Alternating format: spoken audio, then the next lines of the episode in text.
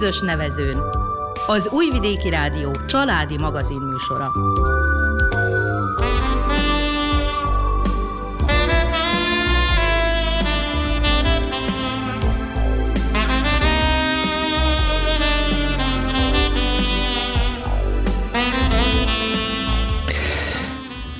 Tisztelettel köszöntöm a hallgatókat, a keverőasztalnál Daniel Slimák ügyeleteskedik, a zenét Verica Poljákovics válogatja, a kollégák nevében pedig Miklós Csongor üdvözli Önöket. Tegnap kezdődött és vasárnapig tart a házasság hete. A kezdeményezés bő két évtizede Angliából indult, de azóta Európa szerte elterjedt, és a család, illetve a házasság társadalmi szerepére szeretné felhívni a figyelmet a mai gyorsan változó és ingadozó értékrendű világunkban. A házasság hetéről való megemlékezés már a Vajdasságban is népszerű programjává vált a különböző, de ilyen profilú civil szervezetek körében, így a Moholi Családegyesület, a Mocse is már évek óta rendezvényekkel hívja fel a figyelmet a család szerepére, fontosságára. Mai adásunkban tehát a család hetével, illetve az ehhez kapcsolódó rendezvényekkel foglalkozunk. Tartsanak velünk, egy zeneszám után kezdünk. thank you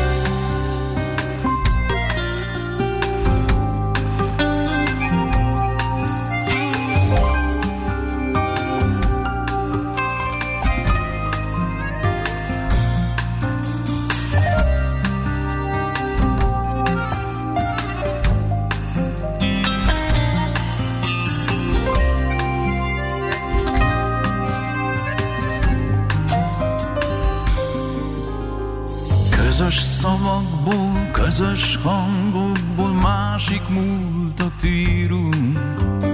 Közös emlékből, közös kérdésből egy másik válaszhoz érsz.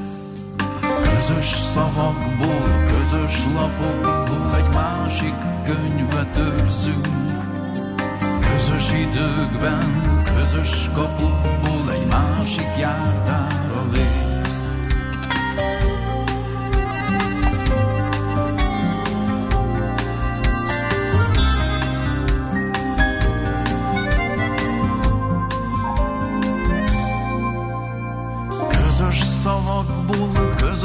haragból mi egymás bűnét látjuk. Közös dallamból, közös rímekből egy másik mű szólal meg. Közös hitekből, közös lángokból másik tűzben élünk. Közös világban, külön irányban, csak egyre messze megyünk.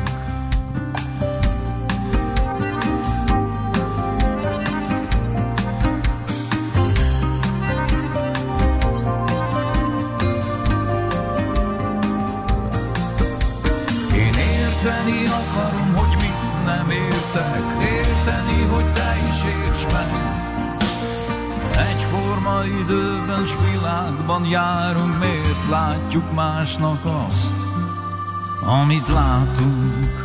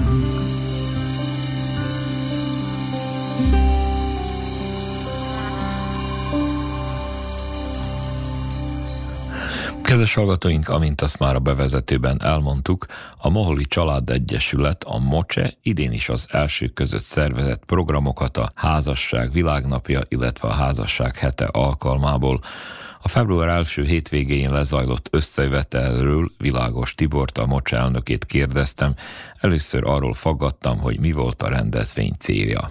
Szeretnénk elsősorban megtisztelni azokat a házaspárokat, akik már több éve élnek együtt, hagyd ne mondjam, hogy szórakoztassák egymást. És elviselik egymást. És elviselik egymást. Én azt gondolom, hogy nagyon jó példákat láthattunk most a hétvégén, ugyanis voltak 60 éves házassági évfordulót betöltők voltak 50 éves házassági évfordulósok, azután 45, 40, 35, egész leig az 5 éves jubiláló házaspárokig, akit itt megjegyezném, hogy akikből viszont nem volt egy se, úgy látszik, hogy ott az még egy nagyon friss élmény a ő részükre, mint egy 26 házaspár volt igazából 24 volt jelen, kettő volt lélekbe velünk, egy székelykevei, akik különböző okok véget nem tudtak eljönni. A másik házaspár, a legidősebb házaspár az 65 évet töltötte be, és igazából ők Ausztráliából, Brisbaneből jelentkeztek be. Hát sajnos azt a távolságot egy kicsit nehezebb áthidalni erre az egy alkalomra, de különben lélekben velünk voltak, a visszajelzéseikből is ez tűnik ki, ez adódik. Milyen volt a program? Mert nem csak házaspárok voltak. Természetesen a közönség, a házaspárok hozzátartozói is eljöttek megtekinteni ezt a kis ünnepséget. A Csabolyó Művelődési Egyesületnek a, a különböző csoportjai, három csoport, a legkisebbek, a középsők is a népdalénekes csoport lépett föl, és megmondom őszintén, hogy nagyon szépek voltak, és akkor itt egy kicsit hirdettem is őket, mert március másodikán a budapesti parlamentbe fog a tambura zenekar föllépni, ott fogják a Kárpát-medencei Családszövetség ünnepségi családi napját szebbé tenni. A csobolyós gyermekek fellépők után Ördög Robert és Judit családterapeutáknak az előadását hallgathattuk meg. Hogyan éljünk együtt a nem tökéletes házastársal címen futott az előadás, és a mai napig is a visszajelzések alapján nagyon tetszett mindenkinek, úgyhogy reméljük, hogy majd legközelebb is elfogadják a fölkérésünket, és eljönnek nekünk előadásokat tartani. Végül, de nem utolsó sorba, Világos Miklós Moholi plébános megáldotta a jubiláló házas párokat, és időközben Tóth Krisztina egy szintén jubiláló házaspár, a hölgy tagja házaspárnak két versel kedveskedett a jelenlevőknek. Érdekes, hogy a házaspárok eljönnek egy ilyen rendezvényre olyan szempontból, hogy ezek szerint van igény arra, hogy megmutassák magukat. Igen, van igény, meg az eltelt egy-két napba is jönnek a visszajelzések, hogy jövőre Tibi, ugye meg fogjátok megint szervezni, mert már nekünk akkor lesz a mi jubileumunk, úgyhogy ahogy a sajátom is akkor lesz, úgyhogy ez már abból... Hányas? 40 évesek leszünk a párommal. Megkérdem, mint a Móli Család Egyesület elnökét, hogy mi a jó házasság titka a saját szemszögéből. Mert ugye erre nagyon sokféle választ lehet adni. Hogy mondjam, hogy a páromnak a türelme, elnézése. De ez már önkritika, ez már jó. Igen, de ez, ez én azt gondolom, hogy mind a két irányba kell, hogy történjen, és különben ez nagyon jó kérdés. Mi egymás rigolyáit, hibáit elnézzük, eltűrjük, egymást kiegészítjük. Én nem is tudom már elképzelni az életemet nélküle például. Én szerintem a tapasztalatból tudjuk, hogy tökéletes ember nincs. És ha egymás hibáit nem nézzük el egymásnak, akkor, akkor abból nem születik egy jó házasság.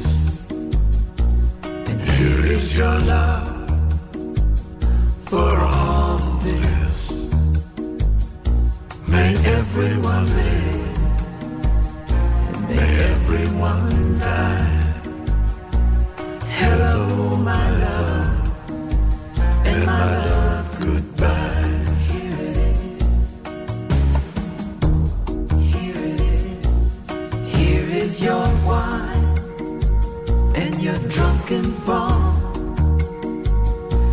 And here is your love, your love for it all.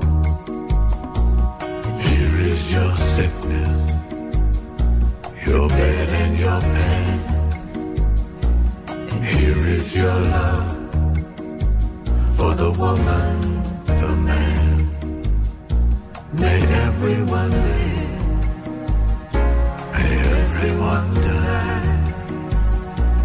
Hello, my love, and my love,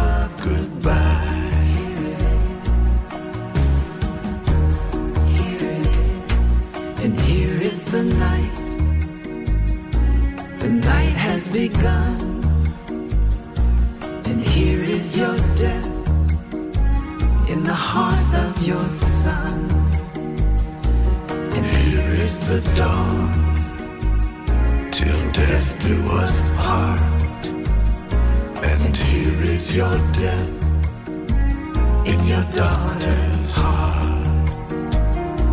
May everyone live and may everyone die.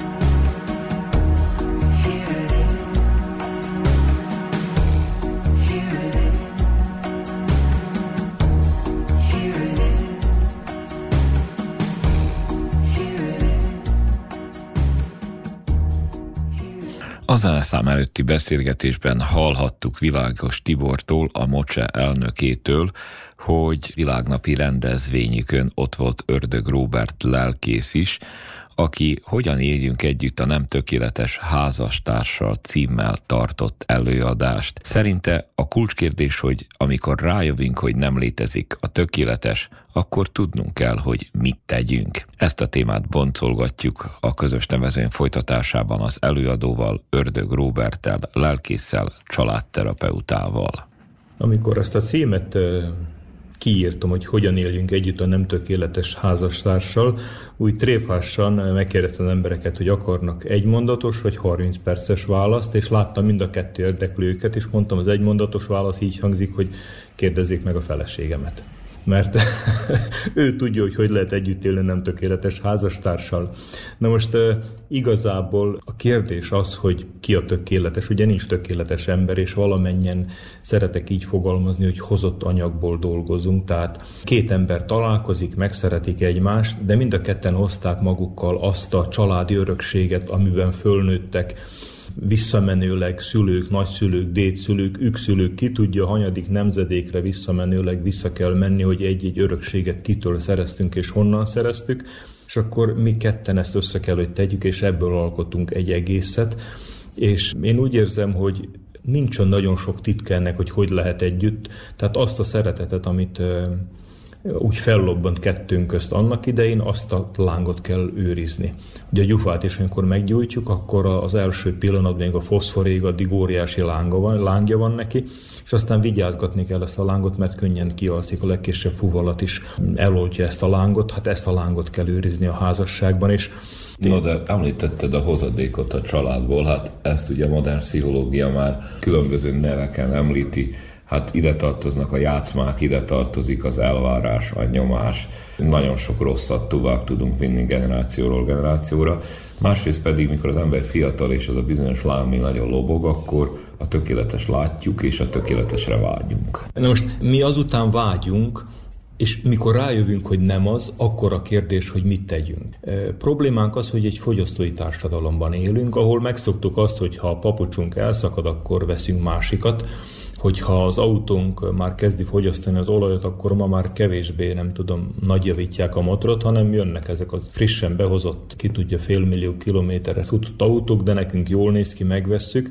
és sokszor úgy tekintünk a házasságra is, hogy nem érdemes ezt javítgatni, hát megpróbáltuk már sokszor, és lehet, hogy annyi energiát fektettünk egy új kapcsolat megszerzésébe, hogyha fel annyit rátettünk volna a meglévő házasságunkra, hogy boldog, örömtel és virágzó házasság lett volna. Na most ez a fogyasztói társadalom rányomja a bélyegét a kapcsolatokra, a kapcsolatépítésre, és elfeledteti velünk azt, hogy vannak olyan apró pici értékek, mint a, nem tudom, az elfogadása, megbocsátása, a türelem, a tolerancia. Ugyanakkor, hogyha megnézzük a média azt sugározza folyamatosan felénk, a különböző ilyen bulvárlapokra gondolok most, hogy különböző celebek, színészek cserélgetik sorba a párjukat, és boldog, happy mosolyol ott vannak a képernyő vagy az óriás plakáton.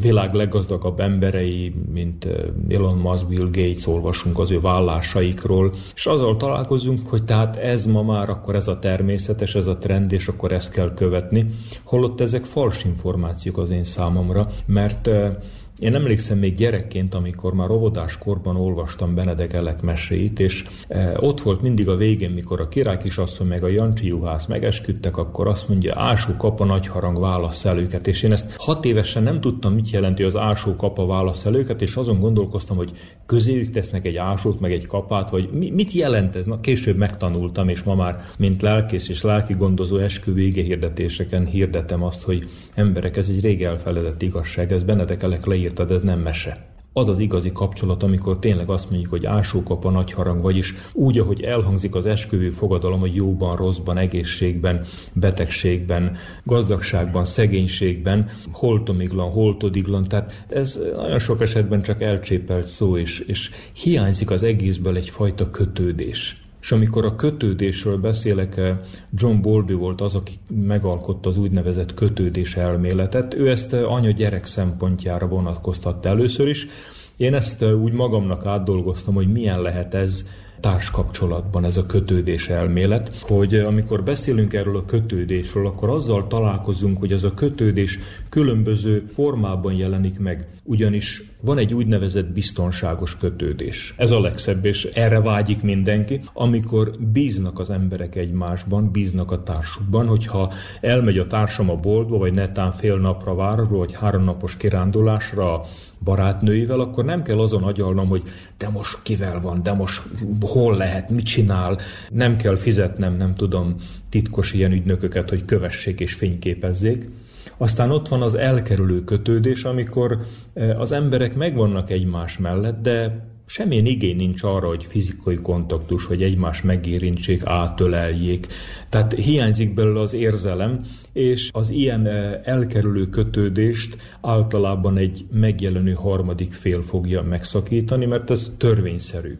Ott van a szorongó, úgynevezett ambivalens kötődés, amikor szorosan kötődnek egymáshoz, de bizonytalanok a kapcsolatban. Ezek az úgynevezett hullámvasút kapcsolatok, amikor egyik nap nagyon szeretjük egymást, a másnap be kell zárni a konyhát, hogy nehogy kés kerüljön a kezünkbe, tehát ezek ilyen nagyon-nagyon nehéz, nehezen kezelhető kapcsolatok, és ezeknek sincs hosszú távon jövőjük, mert általában a negatív napok kerülnek az előtérbe és ott van a dezorganizált kötődés, ami teljesen kiszámíthatatlan és ellenmondásos viselkedés egymással szembe. Az emberek ilyenkor nem is tudják, hogy házastársal élnek együtt, és ezek a kapcsolatok a legtöbb esetben széthullanak.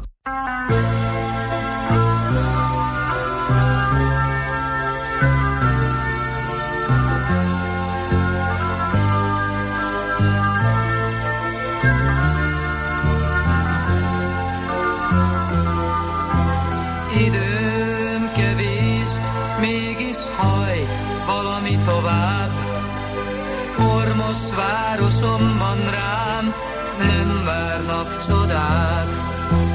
Hajszolt kutyák futnak az út menti porban, új filmeket adnak a régi mozikban.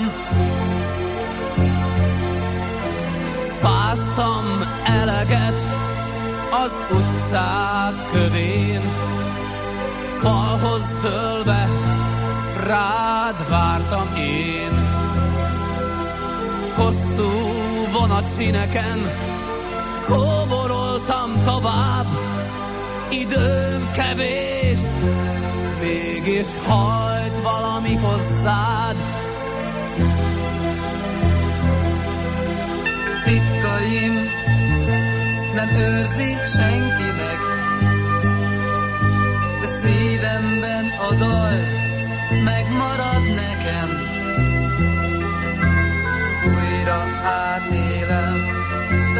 Hangjait, ha szól az ének, álmodom a világot veled. Álmodtam egy világot magamnak, itt állok a kapui előtt. Adj erőt, hogy be tudjak lépni, van hitem a magas falak előtt.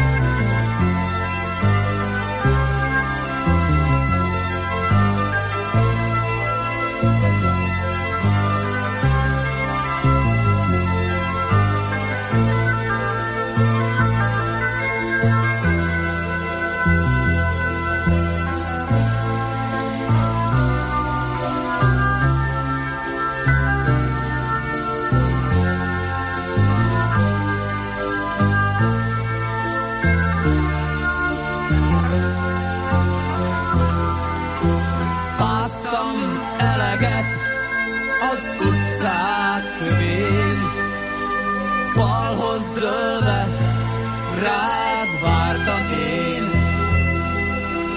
Hosszú vonatszíneken kóboroltam tovább, időm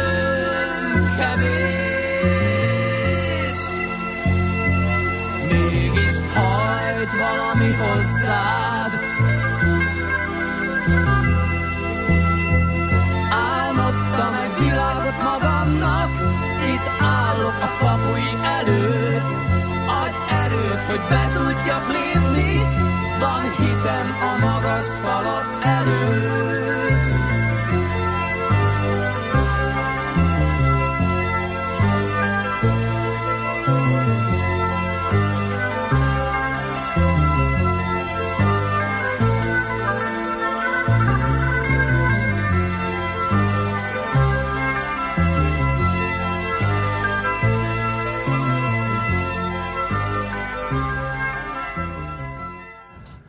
továbbra is a közös nevezént hallgatják, folytatjuk az Ördög Róbert lelkész Mohali előadásán felvetett téma boncolgatását.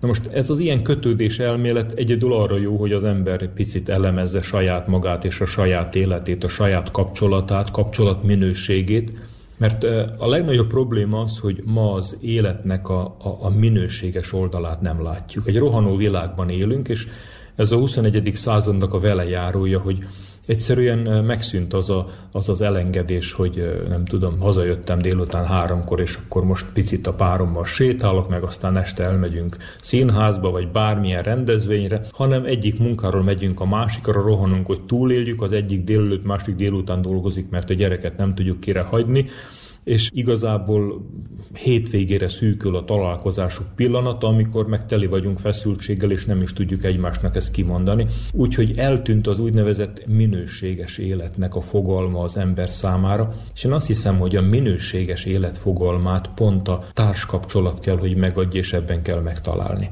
Meg lehet, hogy muszáj is, hogy erre támaszkodjunk, mert amint ezt a rohanó világot említette, tehát nem biztos, hogy akarunk milyen világba élni, de egyszerűen belecsöppentünk, belesodort bennünket az élet, úgymond. Az egyik kutató Craig szerint a minőséges életnek a titka abban rejlik, hogy hogyan tudjuk kezelni a különbözőségeinket.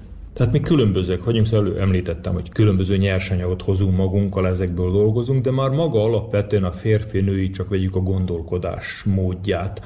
Ugye van erre rengeteg számtalan, akár tréfás rajz is, hogy hogy gondolkodik egy férfi, és hogy gondolkodik egy nő. Amikor a nők beszélgetnek, az ő agyukból úgy, úgy villognak a kapcsolatok. Minden mindennel kapcsolatban van a munkahely, a férj, a szülők, a gyerekek, a hobbi, tehát mindenről tudnak azonos időben beszélni, és ez egy férfi számára sokszor terhes hallgatni. Amikor a fiúk leülnek beszélni, akkor megbeszélik, hogy milyen gumit vett a kocsijára, hány gigabajtos a telefonjának a memóriája, de ezen túl nem mennek, akkor csak erről beszélnek, és teljesen más a megközelítés, és láttam Tréfást ilyen könyvet, egy nem tudom, 6000 oldalas könyv, hogy a női gondolkodás rövid áttekintése. Ez a rövidített változat vagy kiadás. És mi férfiak sokszor tréfásan beszélünk erről, de én úgy érzem, hogy a hölgyek sokkal reálisabban látják a világot, és sokkal komolyabban tudnak arról gondolkodni, és én azt hiszem, hogy a férfiak el volnának veszve a nők jelenléte nélkül az, az életben. Ellenben, hogyha megnézzük ezt a különbözőséget, ami konfliktust idéz elő. Az első ilyen följegyzett, dokumentált konfliktus már ott az édenben volt, amikor ugye elrejtőznek az őszülők, és jön Isten, és mondja, hogy Ádám hol vagy, még a gyerekek is játszák ezt a játékot, hogy Ádám Éva hol vagy, és akkor mondja Ádám, hogy elrejtőztem. Miért rejtő? Csak nem ettél a fáról, amiről megtiltottam. Azt ettem, uram, de de az asszony adott, akit te adtál mellém. Tehát az első konfliktus, ami abban nyilvánul meg, hogy egymást vádolják. És itt van az a pillanat, amikor el kell gondolkodni, hogy biztos, hogy a másik az oka, mert általában ez egy ilyen narcisztikus hozzáállás, hogy én biztos jól csinálom, és te meg biztos, hogy rosszul csinálod, és ha van probléma, akkor csak te idézted elő. Így indult a startba, és úgy tűnik, hogy a bűn megjelenésével ezt hozzuk genetikailag kódolva, a minden egyes sejtünkbe beírva, nem tudom, hogy mikor megfejtették azt a hosszú genetikai láncot, ami az ember sejtjeiben ott van, hogy megtaláltak-e benne ezt a bűnre való hajlamot, meg a másiknak a, a vádolását, hogy te vagy az oka neki. Azonban ez végig húzódik, és minél inkább megyünk előre, azt várnánk, hogy ahogy fejlődik az ember a civilizáció útján, annál jobban tudja kezelni ezeket a dolgokat, és úgy tűnik, hogy pont fordítva van. Mert ha megnézzük napjainkat, akkor eltűnt a tolerancia, eltűnt a megbocsátó készség, eltűnt az elfogadás készsége. Ezek olyan dolgok, amik az embert egyszerűen lefagyasszák ilyenkor. Én sokszor ugye, különböző vallási körökben is megfordulok, és számos olyan előadást tartok, aminek Biblia az alapja, és találkozom olyan emberekkel, akik ilyen nagyon mereven szabályokat szem előtt tartva próbálnak élni, és mindig azt mondom, hogy emberek, az, hogy van szabály, az nagyon jó. De a szabály az merevé tesz, és igazából a farizeusok is Krisztus korában a szabályt tartották szem előtt. A szabályra szükség van, de az életminőséget nem a szabály adja, hanem a tartalom, amivel ezt a szabályt megtöltjük vegyük úgy a szabályt, hogy ne öl, ne lop, ne paráznál, hogy ne kívánd a másét, nem tudom, az Úrnak Istenek nevét hiába fölnevet. Tehát a tíz parancsot az lehet egy szabály, lehet egy keret. De ennek a tartalma az, amit, amit Szent Pál úgy fogalmaz, hogy szeretet, öröm, békesség, béketűrés, szívesség, jóság, hűség, szelítség, mértékletesség, kilencet sorol föl a Galácia levélben, ez az, ami, ami a tartalmat megadja. És ha ezek nincsenek az életünkben, akkor az egy minőség nélküli élet, egy silány élet, egy elszegenyedett élet, nem csak élet, kapcsolat.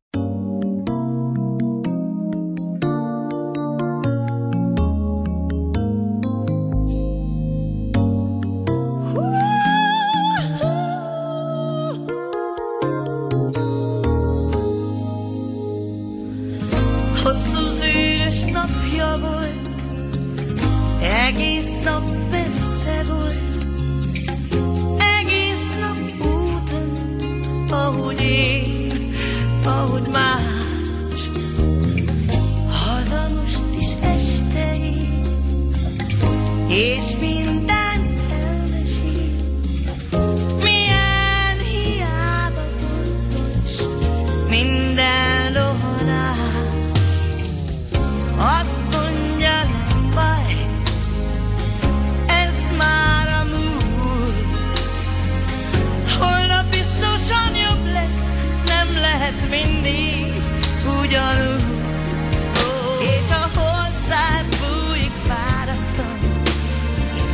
空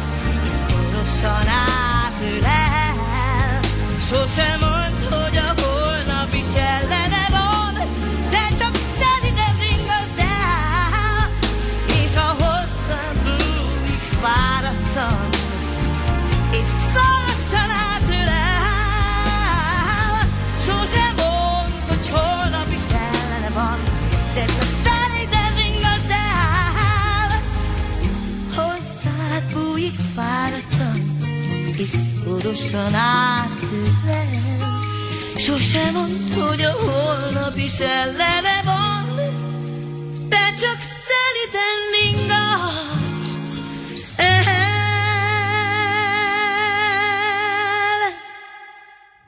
Önök továbbra is a közös nevezőnt hallgatják.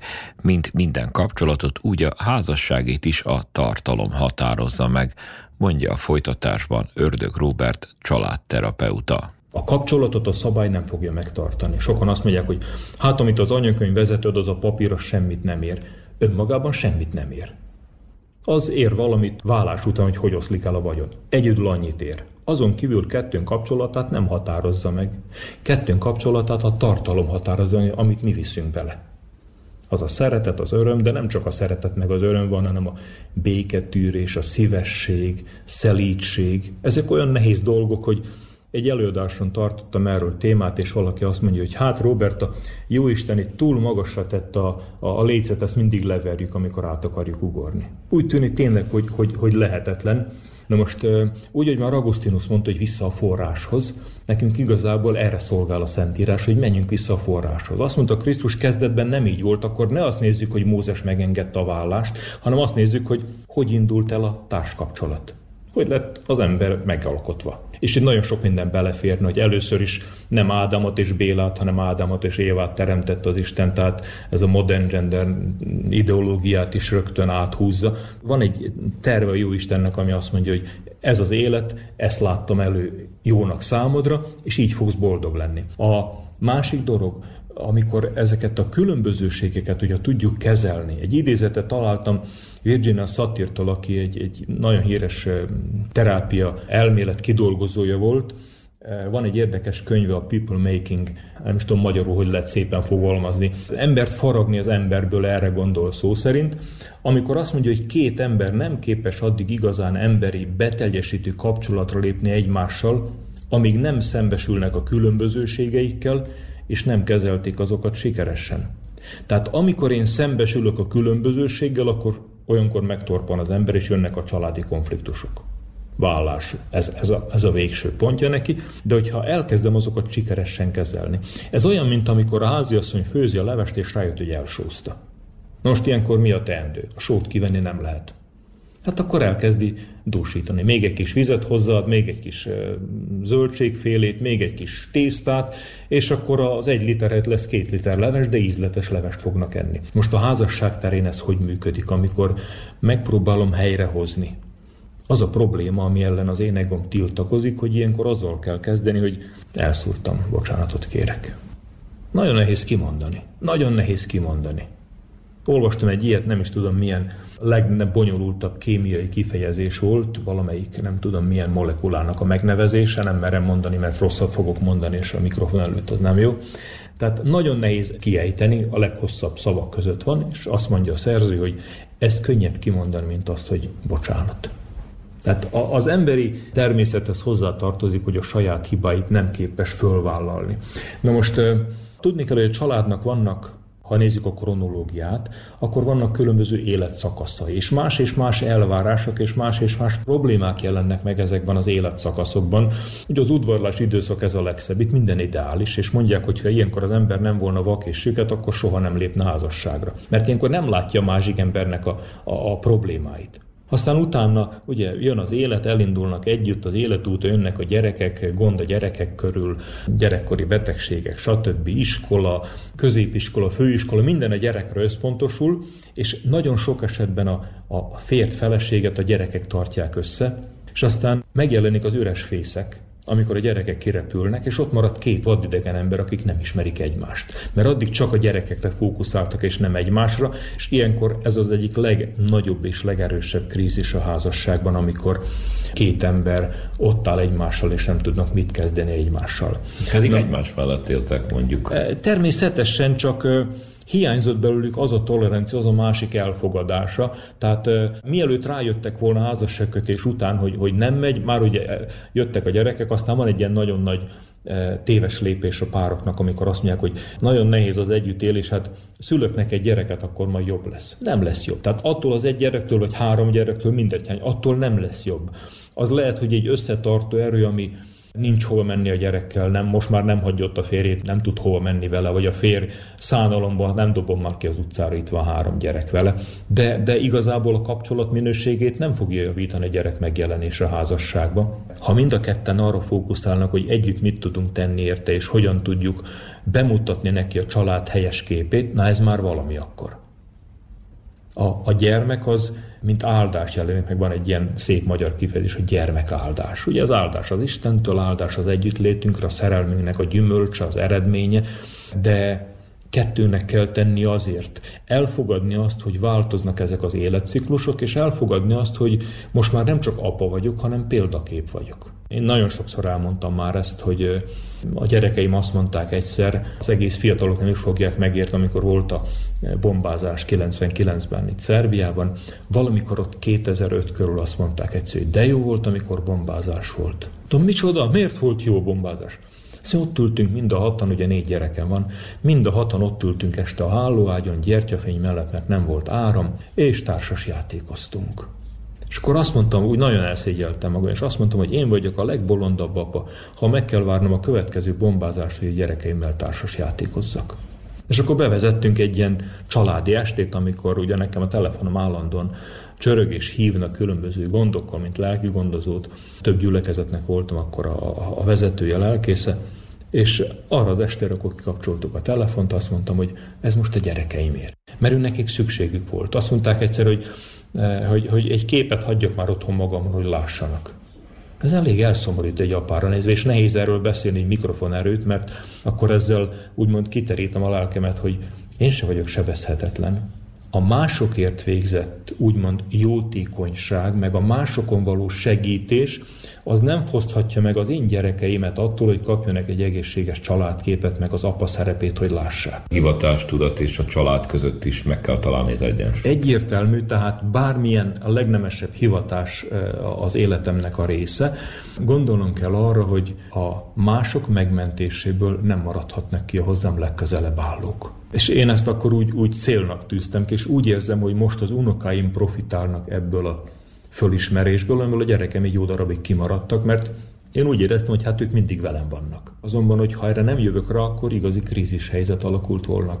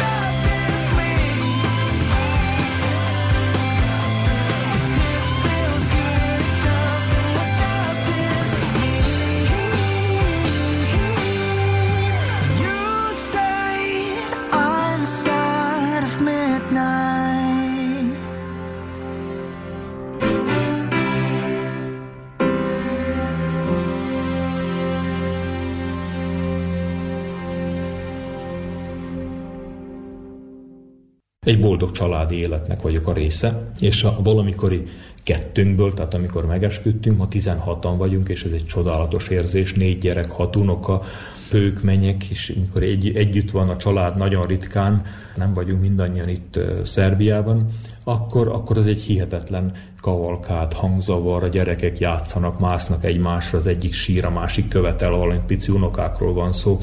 De ez egy olyan csodálatos kép, amit, amit nem lehet megvenni. Például héten olvastam egy érdekes, egy érdekes fölmérést Elon Muskról, a Tesla autónak a tulajdonosáról, aki nem tudom, hanyadik házasságából a 11. gyereke született neki, és azt mondja ott az újságíró, kiszámolták, hogy ha naponta 1 millió dollárt költene, akkor 501 évig kellene élni, hogy elköltse a pénzét. És azon gondolkozok, hogy elméletileg is lehetetlen elkölteni ennyi pénzt, naponta egy millió dollárt, naponta hány új autót kéne venni, meg új házat, meg minden. Azonban sorra cserélgeti a, a társakat, a partnereket, mert nem találja meg azt a boldogságot. Ez a pénz nem ér semmit. Én nekem ennek a, a, a morzsája sincs, és olyan boldog embernek, apának, nagyapának érzem magam, hogy az hihetetlen. És amikor a múlt vasárnap a gyerekeimmel kimentünk a kertbe, volt egy kis napsütés, és a grillezőbe meggyújtottuk a tüzet, és aztán kenyeret pirítottunk, meg sajtot olvasztottunk rá. Hát ez olyan nap volt, hogy szerintem a, ezek a milliárdosoknak fogalmuk sincs, hogy ilyen létezik. Ezek apró dolgok, azonban pontosan így kerüljük el a krízis helyzeteket, azokat a pillanatokat, amelyek az életnek a szépségétől megfosztanak bennünket, és szegényebbek leszünk a mindennapokban. Most amikor azt mondom, hogy hozott anyagból dolgoztunk, hogy térjünk erre vissza, hogy igazából mi idézi elő a konfliktus helyzetet, vagy pedig mi az, ami egymáshoz közel hoz bennünket, ez a hozott anyag az lehet megegyező, tehát mind a ketten azonos, mind a ketten Mozartot szeretjük, csak egy példa. Lehet egymás kiegészítő, de lehet ütköző, egymással ütköző. Na most az egymással megegyező és az egymást kiegészítő nyersanyag, ez nagyon könnyen kezelhető. De az egymással ütköző nyersanyag, az egyik szeret korán kelni, a másik egész délelőtt aludna, az egyik szereti ezt a már, tehát millió Zenénél marad az egyik a Mozartot, a másik a Muskáti zenét. Például, ami, ami azért nehezen párosítható. Mind a kettőnek megvan a maga szépsége, és maga szerepe a társadalomban, a zenekultúrában. Azonban az, hogy most a kocsiba megyünk, mondjuk 10 órát utazunk a tengerig, és én csak Mozartot, ő meg csak Muskátli zenét, vagy fordítva szeretnénk hallgatni, ebből lehet, hogy nem lesz egy, egy zöggenőmentes nyaralás akkor. Tehát eh, tudni kell ezekkel a dolgokkal bánni.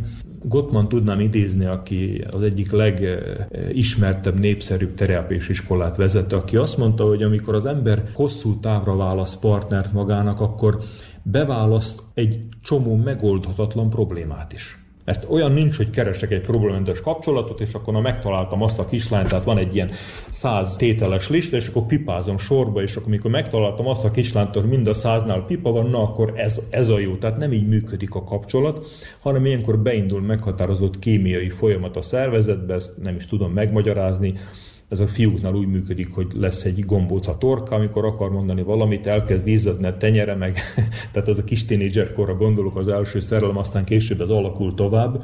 De Gottman azt mondja, hogy akkor lesz jó a házasságunk, hogyha olyan problémát sikerül választani, amivel meg tudunk birkózni. Nekem nagyon tetszik ez a megfogalmazás, hogy ha olyan problémát, az a társam probléma volna. Ő hozza magával a saját transgenerációs örökségét. Még mondhatjuk, ez akár durván is hangzik, hogy problémát Természetesen, tehát én nem problémát választok, én egy csodálatos, hosszúhajú kislány, göndörhajú kislányt választottam. És az a csodálatos, hogy most is ugyanígy tekintem őt szépnek és csodálatosnak. És most már itt van, lassan elérjük a 40 évet, 39 éves házasok vagyunk az idén, tehát ez egy óriási dolog, hogy ennyi időre visszatekintve ez ilyen klik, egy pillanat. De előre nézve ebben rengeteg dolog benne volt,